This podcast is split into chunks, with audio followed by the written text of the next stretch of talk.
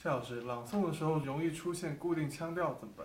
这次呢，应网友的要求和提问啊，我非常非常乐意啊，花一点时间给大家说一说舞台上的这个艺术语言的表达啊，究竟有哪些特点？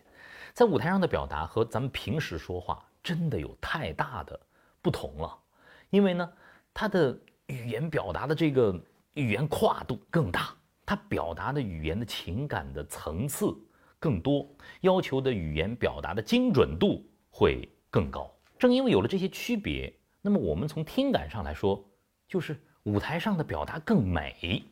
很多朋友就说：“那我不会呀，不会我就学呀。”于是呢，就形成了一种固定的腔调，一种朗诵的腔调。我要开始朗诵了啊！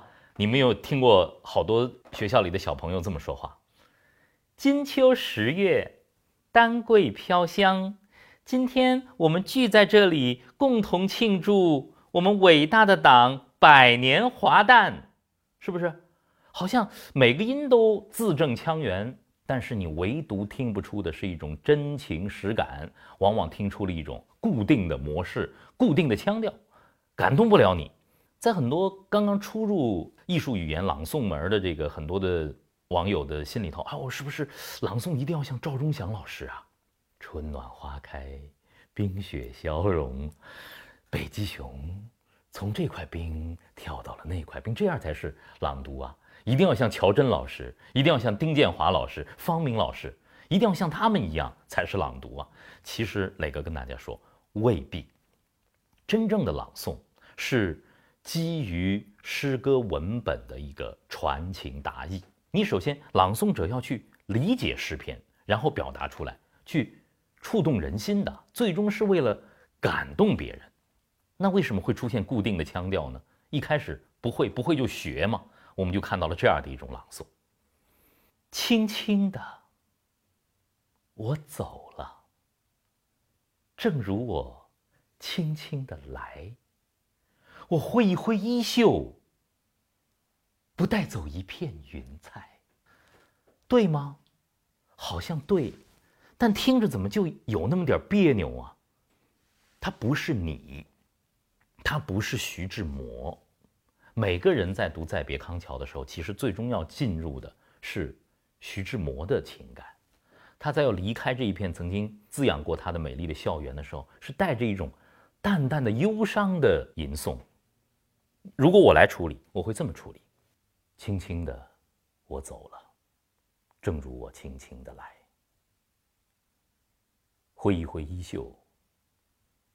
不带走一片云彩。你可能会说：“哎，磊哥不对啊，你这是朗诵吗？你好像在说话呀。”对，朗诵也是说话，也是一种表达，不一定非得特别的夸张。轻轻的，我走了，这是固定腔调。你真的要去感动的，你真的要进入到诗意里头的。那还有一种朗诵时候的固定腔调，其实好多名家也都会犯这样的腔调，就是。变成了一种自我欣赏和自我表现，就是你看我多美，你听我的声音多好听啊！撑着油纸伞，独自彷徨在悠长、悠长又寂寥的雨下。我希望逢着一个。丁香一样的，结着愁怨的姑娘，好像低音炮全打开了啊，声音很宽广。你听我的声音多美呀！这也是一种要不得的朗诵的固定的腔调。你要朗诵好语相，你就得进入戴望舒的心境。在雨巷当中，一个穿着长衫的知识分子，他的心里有无限的惆怅，希望遇到他心中的那样一个结着愁怨的丁香一样的姑娘。一开始的这种表达是很内敛的，是针对自己内心的，撑着油纸伞，独自彷徨在悠长、悠长又寂寥的雨巷。我希望逢着一个丁香一样的、结着愁怨的姑娘，她是不是更像说话？甚至某些时候，她更像唱歌。对，唱歌唱到一定的境界的时候，她就像说话；朗诵朗诵到一定境界的时候，她就像唱歌。朗诵如歌，它静静地流淌出来，流淌到你的心里。记住，今天磊哥跟大家分享一句话：朗诵是没有固定的腔调的，最终朗诵要达成的就是触动人心。诗歌打动了你。你用你的诗歌的语言和朗诵，去感动别人，这就是朗诵，没有固定的腔调。